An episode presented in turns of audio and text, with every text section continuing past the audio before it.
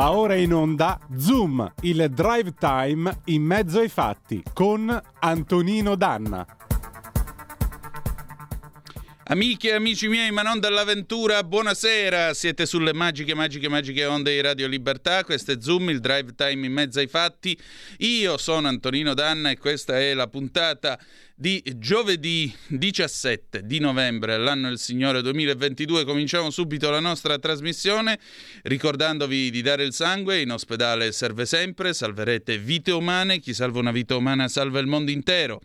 Secondo appello, andate su radiolibertà.net, cliccate su Sostienici e poi abbonati, troverete tutte le modalità per sentire questa radio un po' più vostra, dai semplici 8 euro mensili del livello eh, della Hall of Fame fino ai 40 euro mensili del livello creator che vi consentiranno di essere coautori e co-conduttori di almeno una puntata del vostro show preferito col vostro conduttore preferito. Banda alle ciance. Iniziamo subito la nostra trasmissione di questo giovedì e cominciamo con un pezzo, un bel ballabile del 1979 di Umberto Tozzi, Gloria, e andiamo.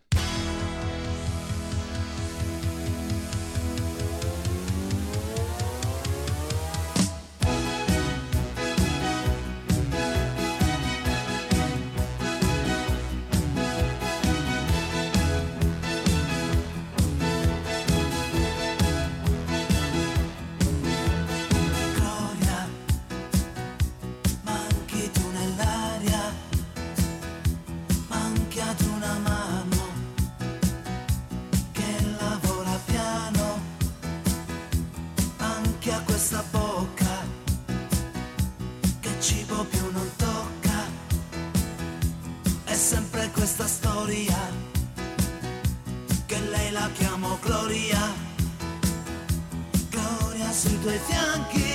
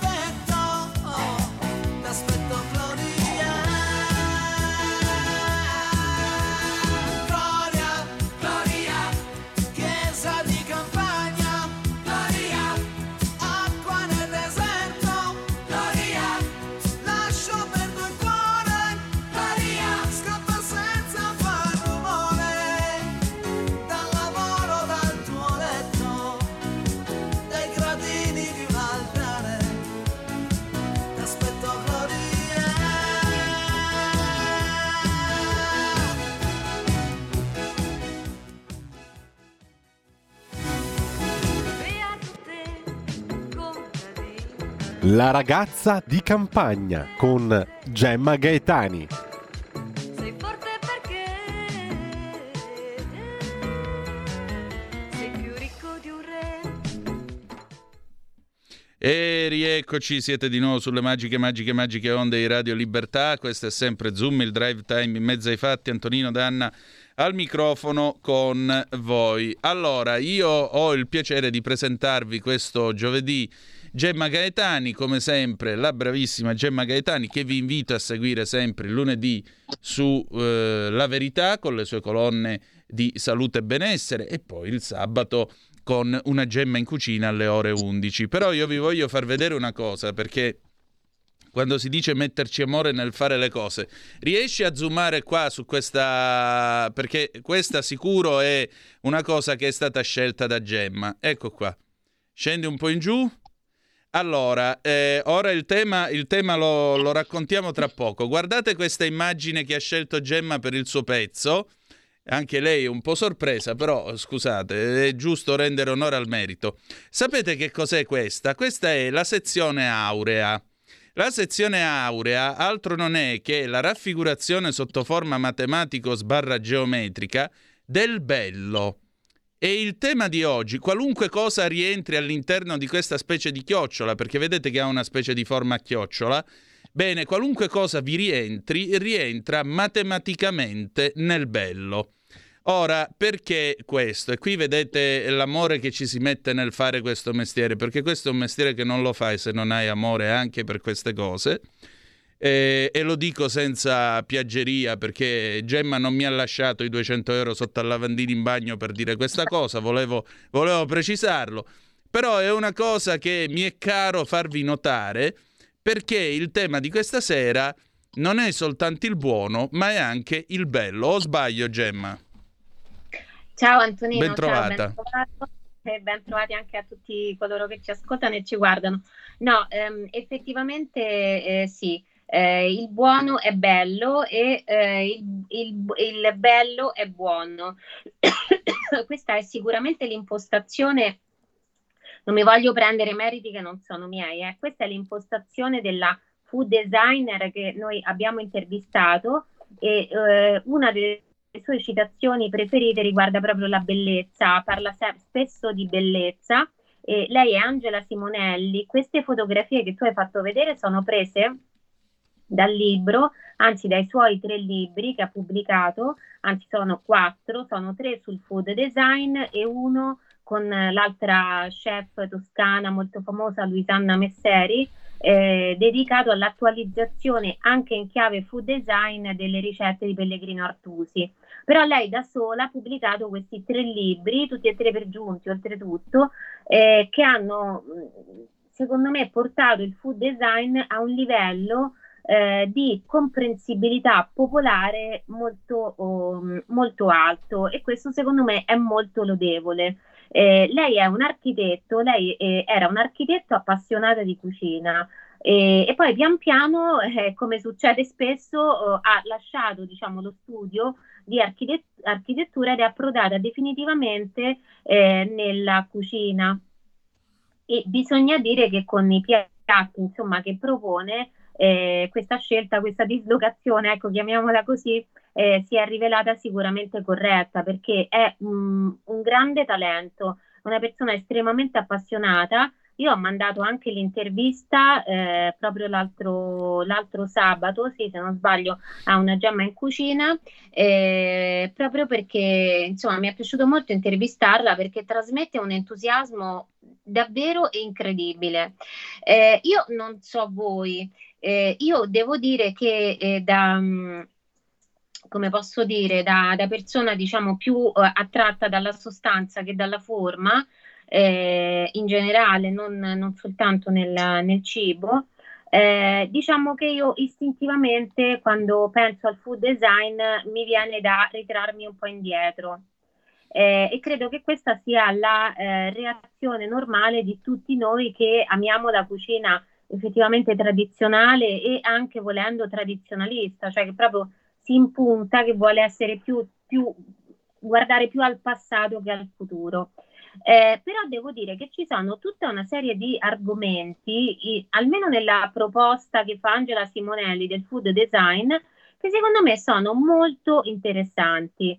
Eh, e quindi abbiamo voluto fare questo pezzo dedicato proprio a questa cosa, anche notando un fatto particolare, e cioè che sempre dalla stessa area, diciamo, arrivano, uh, arrivano certe cose, no? Il food design, per esempio, piace molto all'area che si occupa di cibo e che eh, appartiene sempre appunto ad un'impostazione progressista, proprio perché per l'impostazione tradi- tradizionalista va benissimo continuare a fare le cose così come si sono sempre fatte.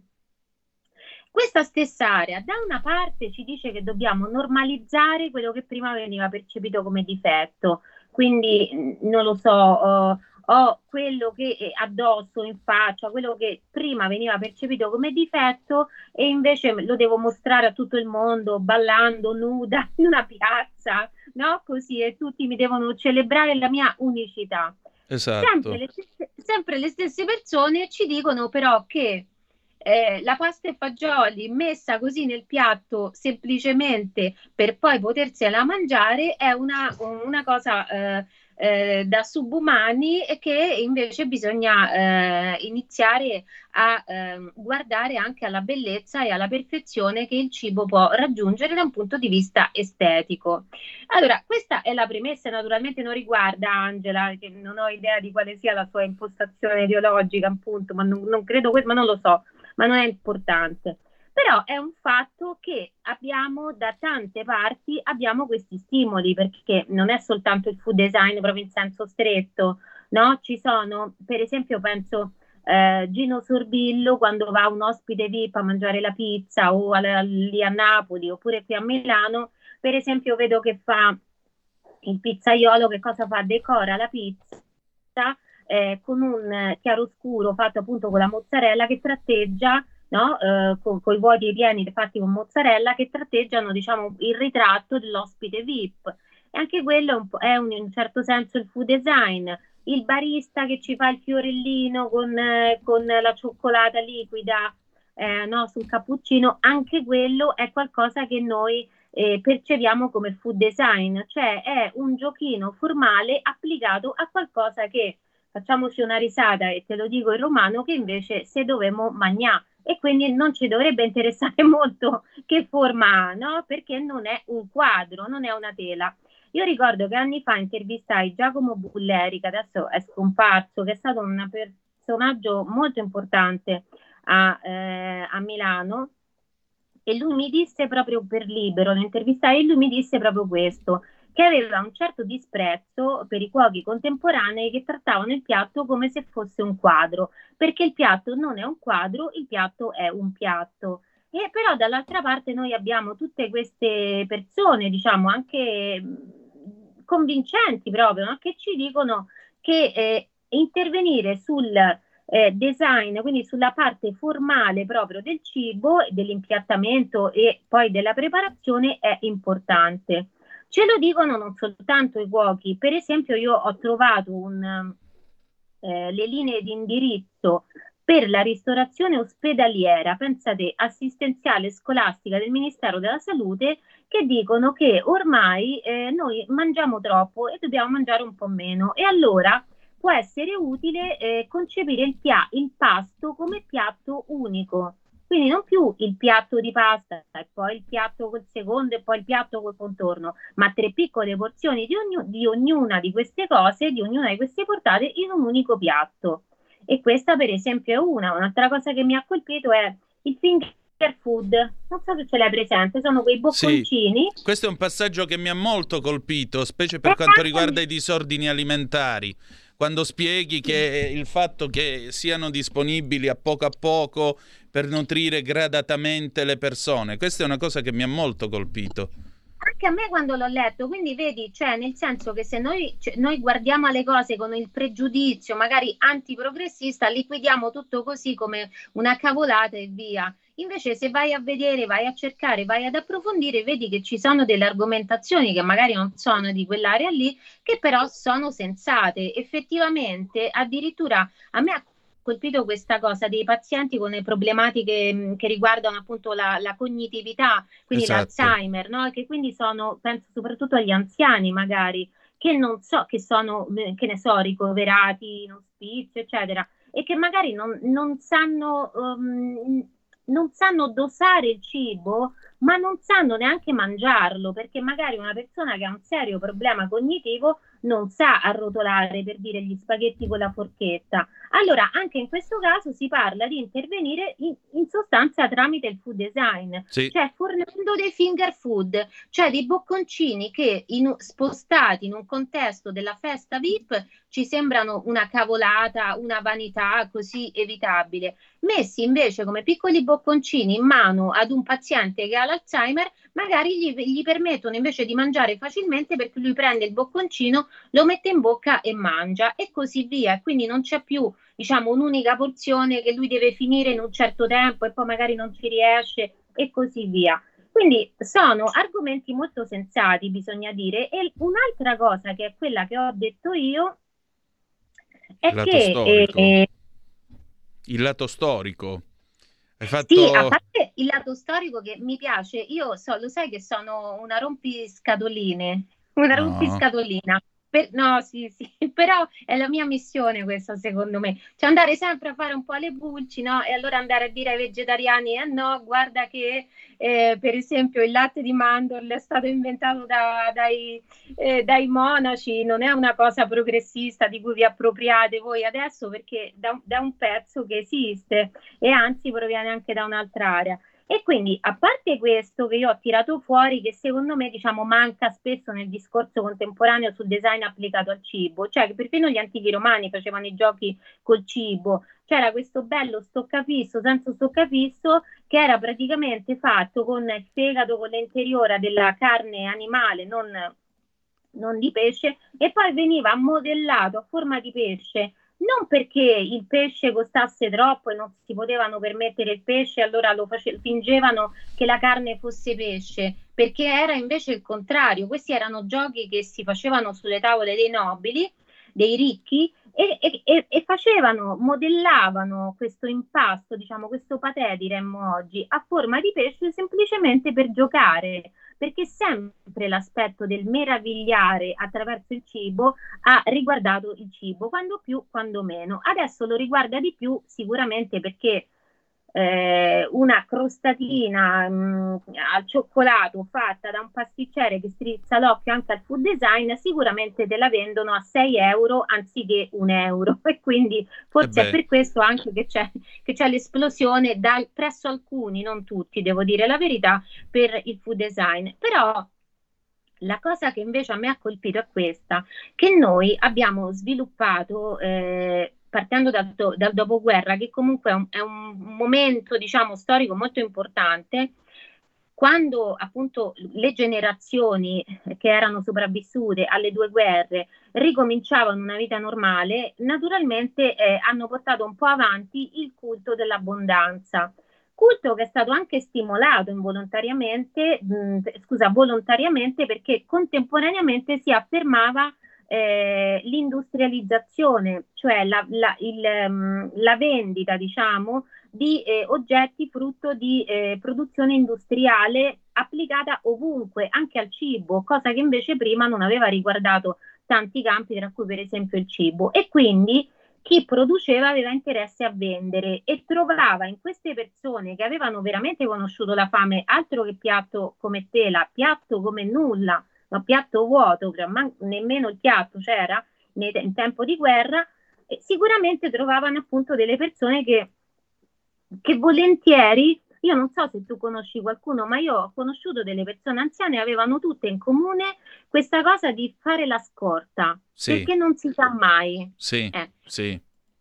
E però loro che cosa hanno fatto poi? Che beh, nel loro caso la, la, scorta aveva senso, però loro hanno cresciuto poi dei figli e dei nipoti, diciamo, che hanno mangiato un po' troppo, no? Non so come dire, cioè che hanno eh, considerato l'abbondanza la, eh, come un livello normale di approvvigionamento quando si va a fare una spesa e anche di eh, consumo proprio quando si mangia a colazione, a pranzo e a cena. Questo da una parte è una cosa positiva perché è chiaro che è meglio eh, vivere nell'abbondanza no? che morire di fame, ci mancherebbe altro. Però dall'altra parte ha creato tutta una serie di patologie che sono quelle delle civiltà occidentali opulente. Pensiamo per esempio all'America.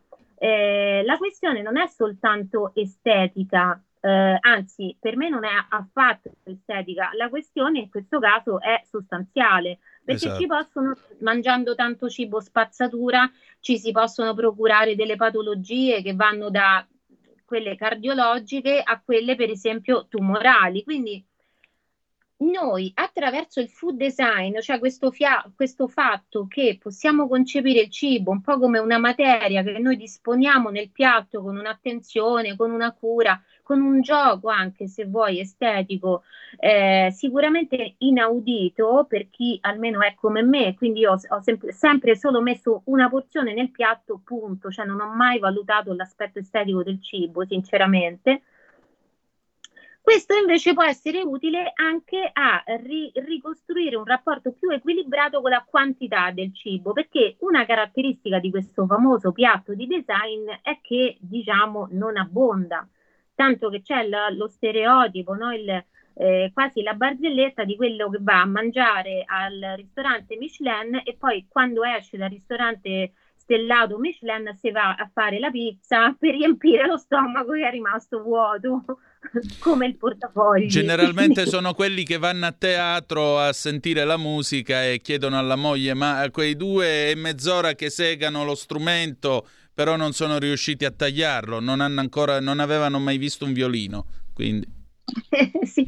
No, perché è vero, questa cosa diciamo, mh, allora siamo di fronte a due estremi c'è l'all you can eat da una parte, no? che oltre che tipologia di ristorante appunto giapponese è gestito dai cinesi, vabbè, adesso è diventato anche, c'è anche l'all you can eat pizza, c'è you can eat risotto, so qui, qui in Lombardia nel giro riso, giro pizza, li chiamano sì. giro, però è sempre quello che ti portano vari, vari, fanno vari giri, vari, appunto servono varie volte quelle pietanze.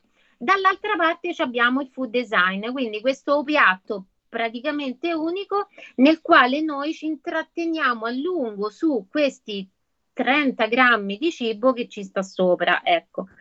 Ah, la mh, mm, cosa bella di questa intervista però è che la Simonelli, diversamente da tanti che invece usano il food design per distruggere definitivamente le ricette della tradizione, è che lei invece vuole applicare il food design alle ricette della tradizione e quindi gioca magari con, con le consistenze, con ehm, eh, per esempio si scorpora, una cosa tipica della cucina contemporanea è quella di scorporare, no? Quindi per esempio la, eh, la crostata destrutturata, quindi ti metto da una parte ti metto la frolla, dall'altra parte ti metto che ne so il, il cucchiaino con, eh, con la marmellata con la confettura e poi tu assembli le due cose e le metti in bocca oppure metti prima una e poi l'altra la pastiera liquida, ne abbiamo nominate anche tante in, tutti, in tutto questo tempo che ci sentiamo e che io scrivo su, sulla verità. Ehm, e diciamo che questi sono i procedimenti, eh, i procedimenti tipici che si possono applicare anche ai piatti eh, tradizionali. Per esempio, questa foto, tornando a bomba, questa che evidenziavi tu appunto con la sezione aura, aurea. Sì. Questa qui è accanto al Peposo 2018, il Pepo, quell'ultima foto a destra è il Peposo 2018. Il Peposo è questo eh, piatto tipico toscano che è praticamente uno stragotto, uno spezzatino e che lei appunto sistema nel piatto così. Allora, qual è, oltre diciamo al fatto che l'occhio viene colpito da eh, qualcosa che effettivamente ricorda un quadro, è una sensazione positiva esiste anche la bellezza di tutto, non solo del cibo, quindi se anziché dipingere un quadro, io ecco, anche vedi, anche questi Ecco, questi io bento di Hello Kitty. Io prima mentre tu parlavi a proposito di Sorbillo, ho pubblicato questa foto perché le pizze si possono usare anche per entrare nelle polemiche. Questa è la famosa pizza che fece Sorbillo. Briatore, punto di domanda. No, Sorbillo. Quando ci fu la polemica della famosa pizza di Briatore che disse Briatore che la pizza a Napoli non era delle migliori e così via. E poi mi, mi hai ricordato per esempio Petronio nel Satiricon quando, quando Trimalcione fa la cena e portano questa enorme porchetta che quando viene aperta volano via dei piccioni e delle tortore. E poi la frutta martorana in Sicilia, altro, altro pure food design. Lì proprio è fu- trionfo del diabete design più che altro. Però. sì. sì, ma è vero perché allora che il cibo possa essere anche una materia, allora non ce lo dicono i food, cioè ce lo dicono, però non lo inventa, non lo intuisce per primo il food design, eh, designer contemporaneo, eh, non lo intuiscono coloro che hanno fatto la cucina molecolare che adesso è un po' scomparsa non perché sia eh, estinta, ma perché è stata interiorizzata no, dalla cucina normale. E, però non è, che non è che lo inventano loro oh, questo, eh, questo aspetto legato alla matericità del cibo. Mm. Capisci? Cioè, lo, lo, lo, sappiamo anche noi.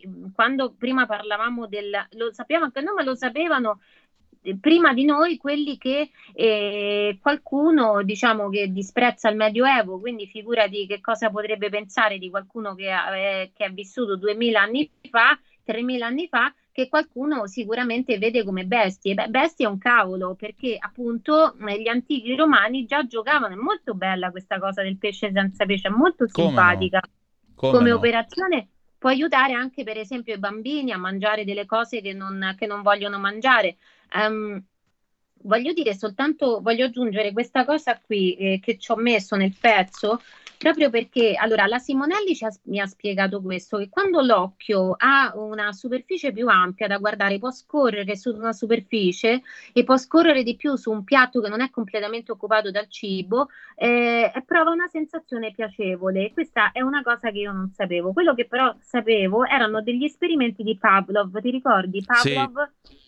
E i famosi cani. Ecco, lui per esempio aveva notato che quando i cani vedevano e sentivano quell'olfatto, il che lui arrivava con il cibo, non da solo, ma con del cibo, loro iniziavano a salivare, che è qualcosa che riguarda già sali- sa- io, prima c'è la salivazione, poi mettiamo in bocca il cibo, poi lo mastichiamo e poi iniziamo la digestione. Ma la salivazione è un'operazione, mm, ehm, è il cervello che dice appunto al cavo orale di salivare, è un'operazione di predigestione. Quindi già vedendo il cibo, questi animali entravano in modalità digestiva ed è quello che succede anche a noi. Quindi il fatto che ci sia anche un aspetto del cibo che possiamo considerare diversamente dal solito è vero, secondo me, è, è qualcosa su cui possiamo almeno riflettere. Esatto, 30 secondi di pausa perché poi vi voglio far vedere le foto che ha citato Gemma perché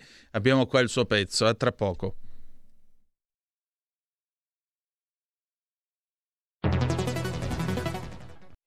C'è chi te la racconta sbagliata e chi te la racconta male. C'è chi te la racconta tagliata e chi te la racconta al contrario e chi non te la racconta affatto. QDS te la racconta giusta. Ogni giorno la tua terra, il suo presente, le sue attese, la sua volontà di rinascita. Leggi, abbonati, scegli il quotidiano di Sicilia. L'informazione giusta per crescere insieme.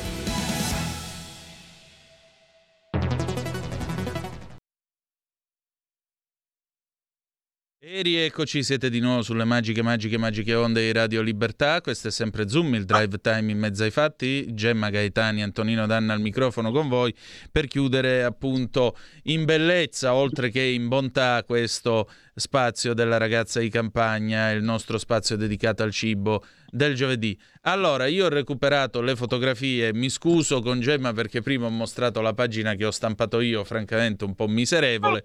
Le fotografie invece miserevoli non lo sono affatto. Vedete infatti da sinistra la sezione aurea applicata al cibo e infatti è molto bello perché vedete che questo piatto con le fragole rientra nella sezione aurea, questa specie di chiocciola matematica e poi all'estrema destra lo citava la nostra Gemma, vediamo un attimo eh, ridimensionando l'immagine, vediamo se riusciamo a spostarla, no, e però così io non, la, non riesco a inquadrarla. Se, se ti sposti sul lato, caro Giu, ecco qua, adesso potete vedere il peposo. Chiudiamo con questo bel peposo anche perché mi è piaciuta molto una, de- una cosa che ti ha detto Angela Simonelli, che impiattare non è soltanto dimostrare amore verso di noi, è anche dimostrare amore verso il cibo e in fondo testimonia pure che mangiare sia anche un rito. Sì, amore verso il cibo e poi c'è anche un aspetto invece più, eh, tra virgolette, più animalesco, cioè con ehm, lei per esempio è molto attenta a lui, le- lei mi ha detto questo che mi ha colpito molto, che mm, noi abbiamo questo mito dell'impiattamento che Sì. deriva anche da tutte le stagioni di Masterchef che ci siamo guardate. No? E quindi stiamo lì, io mi sono fatta delle grasse risate vedendo, non so, ci sono altre trasmissioni tipo questo l'ho fatto io, no? Dove Sì, ci sì. sono questi che, vo- che fanno i, i wannabe chef. Mi Eh, fanno molto ridere perché io non ci provo proprio, quindi sono immune da critiche perché io neanche mi metto in gioco. Però sono quelli che ci me- si mettono in gioco e, e- e- e giungono all'epic fail e fanno delle schifezze assurde. Io non dimenticherò mai uno che fece la salsiccia di gamberi che poi dopo che l'aveva cotta si, si aprì, praticamente tolse la pelle per dire, vedi, poi togliamo la pelle e ce la mangiamo Mamma e si mia. sfracellarono proprio tutti i gamberi, inondarono tutto il piatto. Allora io gli dico, guarda, ma non era meglio che te mangiavi sti gamberi così uno per uno, pure con le mani, piuttosto che stare a fare la salsiccia che poi si distrugge. Però vabbè.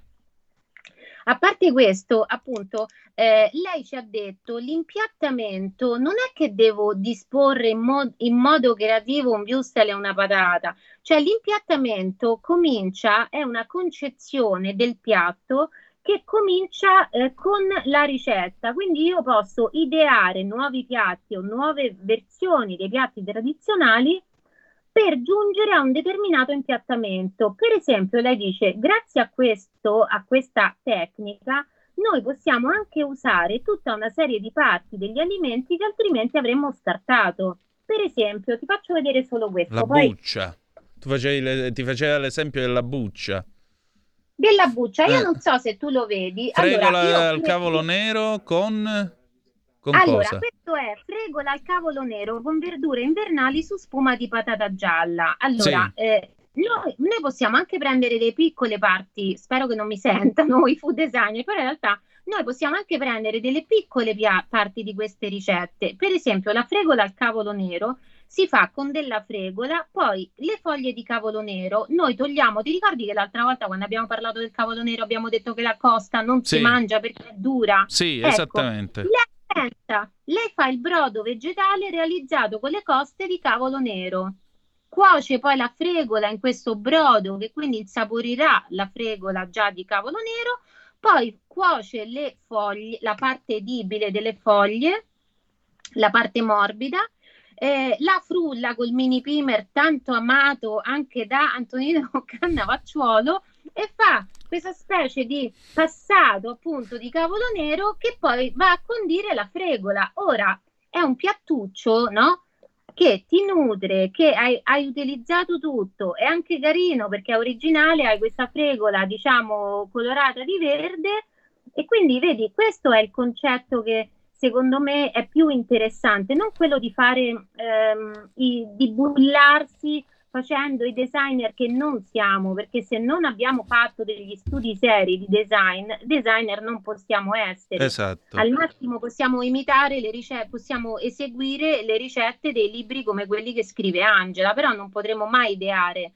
Però possiamo invece carpire questi suggerimenti che secondo me aiutano eh, anche a livello proprio di sostanza, cioè a sprecare meno, a risparmiare e, e a mangiare anche meglio, perché mangiamo anche parti che magari invece avremmo buttato via, elaborandole secondo ricette tradizionali.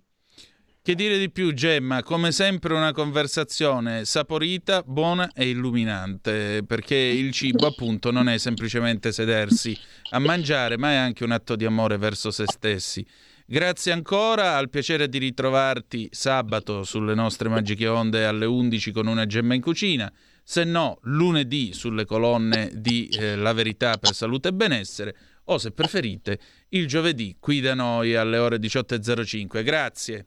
Grazie Antonino, grazie a te, grazie a voi, ciao Giulio Cesare, ciao a tutti. Ciao ciao. E adesso il tema del lupo di Fossati e Prudente 1973 e poi Ale Musella.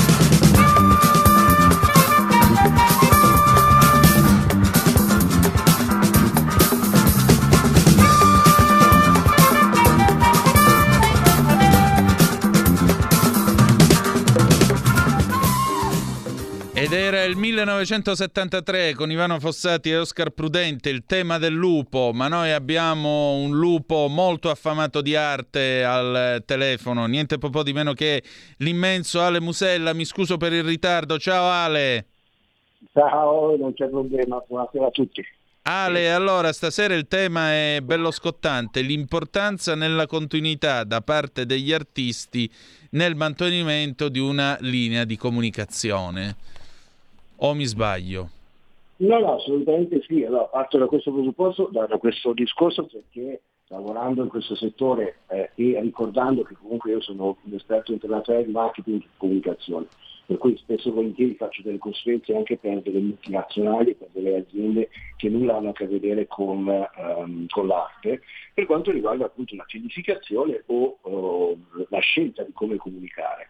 Eh, ancora una volta come si fa, come, si, come, diventa difficile per le aziende tradizionali, ancora di più diventa nel mondo dell'arte, capire che cosa voglia dire ehm, un consulente comunicazione, un consulente marketing o un, o, o un, ufficio stampa. Fanno sempre questo tipo di, l'abbiamo detto tante volte, ma anche le aziende mh, eh, strutturate in una certa maniera spesso fanno confusione su questo. Per cui figuriamoci non tanto i galleri quanto gli artisti. Per quanto riguarda gli artisti diventa ancora più importante perché è vero che oggi nel 2022 molti riescono a comunicare mh, attraverso i social, eh, c'è una cosa però da dire, che un conto è me la canto e me la suono, e cioè io non posso scrivere di me stesso, eh, esistono i curatori, esistono i critici, esistono perché? Perché comunque nel momento in cui un professionista del settore arte, in questo caso, decide di scrivere per un artista, ha un valore aggiunto. Okay? Non può, certo. Quando io dico sempre, quando va benissimo avere il sito però un conto è avere un tot di articoli scritti da persone esterne che parlano di voi eh, su altri blog o su altre riviste. Un conto è che io vado a vedere il sito di una persona, ovviamente, a meno che uno non sia Tafazzi, che si tira la botta su dei normalmente è abbastanza autoincensante, perché racconta il positivo di sé, no? Certo. Mentre invece l'importanza di avere degli articoli e degli scritti da esterni che poi uno che vengono indicizzati e che per cui vengono trovati con il loro digital proprio nome, invece di andare subito sul proprio sito, se inizia ad andare su articoli che sono stati dedicati a lui, sicuramente ha un appeal diverso rispetto a, ehm, al fatto di, di, di, di, ricevere attenzione solo sui propri canali. Questo per cui è un discorso. Ora, poi c'è da aprire un'altra parentesi, che ci sono i curatori che tu paghi e scrivono, eh, a prescindere dal fatto che tu possa avere i numeri o possa non avere i numeri, no? Per cui certo. eh, il dio denaro è sempre importante, per cui quanto mi dai va bene ti scrivo un pezzo. Hm? Come per esempio non ne fa tante, eh, però una curatela, uno dice ah la curatela che mi può fare del Garbi, ne abbiamo parlato la scorsa settimana, no? Magari nel momento in cui decide di scrivertela è capace anche di chiederti migliaia di euro, oppure non ti chiede niente, oppure... Però un conto è io scrivo perché vedo in te qualcosa e allora ha senso. Un conto è mi paghi, io scrivo, ma penso che la tua arte non valga, o quantomeno non trovo, ehm, non, non trovo talento o non trovo qualcosa che mi entra, per cui io da curatore faccio fatica a scrivere.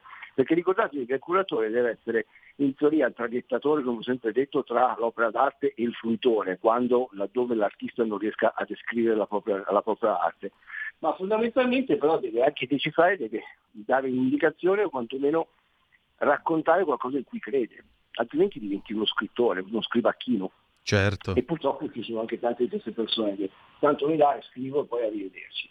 Quando io seguo invece, ho deciso di seguire una persona, un artista, come me, anche tanti altri curatori, di solito ci mettiamo del cuore, ci mettiamo la testa e ci mettiamo la nostra professionalità.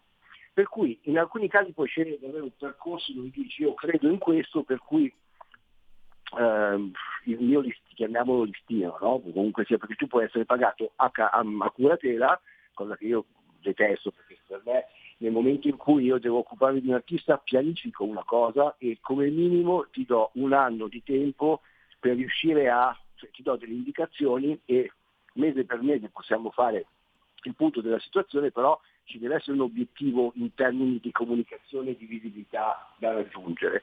Allora, questo cosa vuol dire? Che quando c'è questo è un conto. Se invece come spesso succede, l'artista poi si stufa o magari dice no, adesso sono depresso, adesso non ho più voglia, adesso non voglio più che tu scriva, non voglio... interrompe un percorso anche di comunicazione che non è corretto nei confronti di chi ha investito su di te come professionista, no? perché a un certo punto dice ho scritto per te per sei mesi, adesso ti hai alzato stamattina e non vuoi finire il percorso, non vuol dire che però almeno dalla mia parte, come molti altri come me, abbiamo il concetto di dire ho scritto su di te perché comunque rimani valido, anche se poi io non collaboro più con te. Se ho scritto che sei valido, per me sei valido. Chiaro. Posso anche litigare con te, ma io se, se ho ritenuto che tu sia un bravo artista, continuo a dire, magari c'è una testa di cazzo, ma continuo a dire che la tua arte è bella, o quantomeno è bella e interessante, cioè non rinnego quello che ho fatto, ok? Non lo so anche se si, possa, se si può litigare. Il discorso è che però l'artista rischia di non avere una linea, di non continuare con un certo tipo di discorso.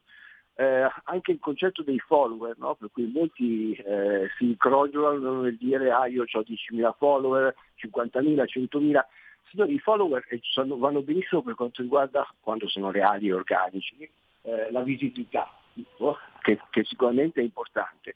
Ma i follower, per sfortuna, o per, cioè, per, fortuna, per sfortuna vostra, quando avete tanti, non si trasformano in collezionisti, sì. non, si, non si trasformano in compratori. Il mio complimento che tu puoi fare a un artista è comprargli un'opera d'arte. Per cui di sentirsi, di essere il signore dei like, bella, bello, bello, bello, poi nessuno ti compra niente, mm, c'è qualcosa che non funziona. Sicuramente. Cui l'artista ogni tanto dovrebbe seguire anche degli input che gli vengono dati dai dei professionisti. Eh, ti faccio un esempio, ci sono delle aziende, come ho detto all'inizio di questa trasmissione, eh, che magari mi chiedono di fare una pianificazione, mi chiedono, se chiedono il mio aiuto è perché hanno bisogno di qualcosa che non hanno in azienda, altrimenti è inutile che mi chiamino. Cosa succede? Alcuni invece ti chiamano e ti dicono ok, mm, so che tu sei bravo, per cui vorrei che tu facessi e ti dicono loro cosa devi fare. Allora io di fronte a quello, anche se mi offrono diversi soldi, io dico no, perché se tu chiami me sono io che ti devo dire cosa devi fare. Esattamente. Perché altrimenti non hai bisogno di me, continua a fare gli errori che fai. Se tu mi chiami per avere un certo tipo di risultato, allora vuol dire che non l'hai avuto fino adesso e quantomeno provi il mio sistema. Perché se, che senso ha che io, faccio, che io lavori per te o lavori con te seguendo lo stesso sistema che non ha avuto successo con te. Appunto, non ne ha assolutamente senso. Questo nella, nella, nella comunicazione tradizionale, ma anche nell'arte.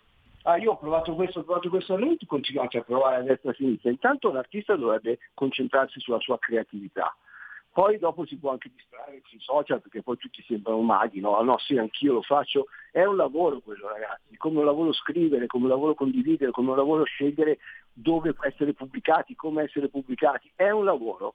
Il vostro lavoro che cos'è la vostra passione? Fare gli artisti, fare gli artisti. Poi è ovvio che, una, che dobbiate avere una commissione di causa, per cui non è che arriva il primo che è furbo e vi frega, per carità di Dio, dovreste comunque sapere di che cosa si tratta però non pensate di dover fare sempre tutto da soli, compresi gli errori.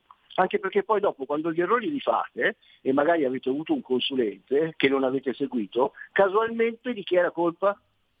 Sempre del consulente, non è mai colpa esatto. tua. Capito.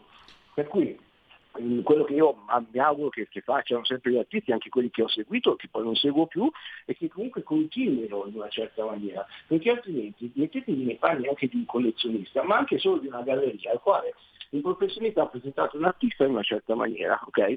Per cui la presentazione di un artista, come vi ho sempre detto, va da dei parametri che poi aiutano anche a definire il coefficiente di costo della, dell'opera, però hai un background per cui uno storico che va presentato, molti artisti per esempio hanno un ottimo storico ma non sono stati in grado di raccontarlo e anche questo è importante perché alcune volte è, mh, deficit, cioè, è comunque non positivissimo avere i social che, che ti che ti fanno sembrare di essere chissà che cosa, no?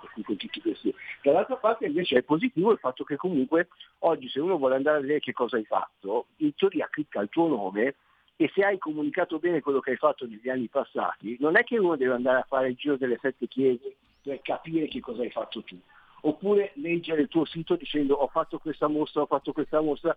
Se ci sono degli articoli ci saranno anche delle critiche, ci saranno anche delle curazioni, ci saranno anche dei commenti positivi o negativi, però uno oggi ha la possibilità di andare a farsi un'idea di chi è l'artista, per cui anche che tipo di continuità ha, attraverso eh, i motori di ricerca. Perché comunque servono anche a quello, lo usano anche tutte le aziende adesso, quando tu ti candidi per un lavoro, comunque a parte che vanno a vedere anche i social, però in linea di massima oggi internet dà una mano anche nel intuire che tipo di persona tu possa essere. Poi non è sempre vero così, però in linea di massima lo usano anche i cacciatori di teste nelle aziende tradizionali. E questo lo fanno anche i galleristi, perché il gallerista, se vuole investire su un artista, vuole capire se è reale, se è continuativo, eh, se, è, se è affidabile, se non è uno di quelli che ti dice va bene, collaboriamo assieme e poi dopo va a vendere i suoi quadri sotto costo da un'altra parte. Per cui alla fine queste cose qua vengono fuori. Allora, quello che io dico sempre agli artisti, cercate di avere una vostra credibilità e una vostra continuità, perché questo vi serve tantissimo nei confronti delle persone con le quali volete collaborare o le persone che dovrebbero investire su di voi, perché altrimenti è come quando vai a investire in borsa. Prima di comprare dei titoli, andare a vedere com'è l'azienda, cosa funziona, come sono andati gli ultimi sei mesi o no. Sicuramente. Però scusami Ale, eh, c'è poi il solito spiritoso che può venire qui e obiettare dicendo e vabbè ma un artista non ha bisogno di qualcuno che si occupi della comunicazione perché siccome l'arte è comunicazione è l'artista stesso che con le sue opere si fa conoscere o con le sue eh, provocazioni penso per esempio alle performance di Marina Abramovic no? Quando ballava nuda continua, comple- e dopo sei ore di ballare nuda cascava per terra. Cioè, quella è comunicazione no. o è solo arte? No, è, è arte e comunicazione, però tu le parli adesso perché se tu vai su YouTube vai a cliccare a, a, a, a eh, Marina Abramovic, vengono fuori tutte delle cose che sono, non sono state scritte da lei, sono state scritte su di lei, sono state scritte per lei. I sì. video che trovi su YouTube sono stati fatti per lei. E allora? Se non ci fossero stati quelli sarebbe stato un nome Marina Abramovic, ma non qualcosa da vedere, qualcosa da, da, leggere, da ascoltare. Per cui tu puoi fare essere un grandissimo performer, ma se non c'è nessuno che la comunica, esatto. cosa la fai nella cameretta di camera tua? O esatto. anche adesso attraverso i social, se sei fortunato vai su TikTok, addirittura c'è gente che anche nell'arte dice usate TikTok perché così avete più visibilità. Bisogna vedere che tipo di visibilità vuoi che se vuoi quelli che hanno la bavetta alla bocca o che si muove un po' di chiaro, ci sono delle artiste a cui io ho detto, posso chiedervi una cosa, volete che io mi occupi di voi o comunque scriva anche un pezzo? Se vuoi fare questo mi devi cambiare la, si dice, la, il profilo Instagram. O, o, come mai? Ho detto perché devi avere uno professionale e un altro dove poi fai quello che vuoi. Perché se io vedo un artista che ha un profilo professionale dove ha il eh, quadro in mano e ha le mezze tette di fuori, i follower che hai saranno per le tette o per il quadro. Sì, e magari sotto una citazione filosofica a Vanvera. Eh, capito. Allora, no, non va bene, devi essere coerente.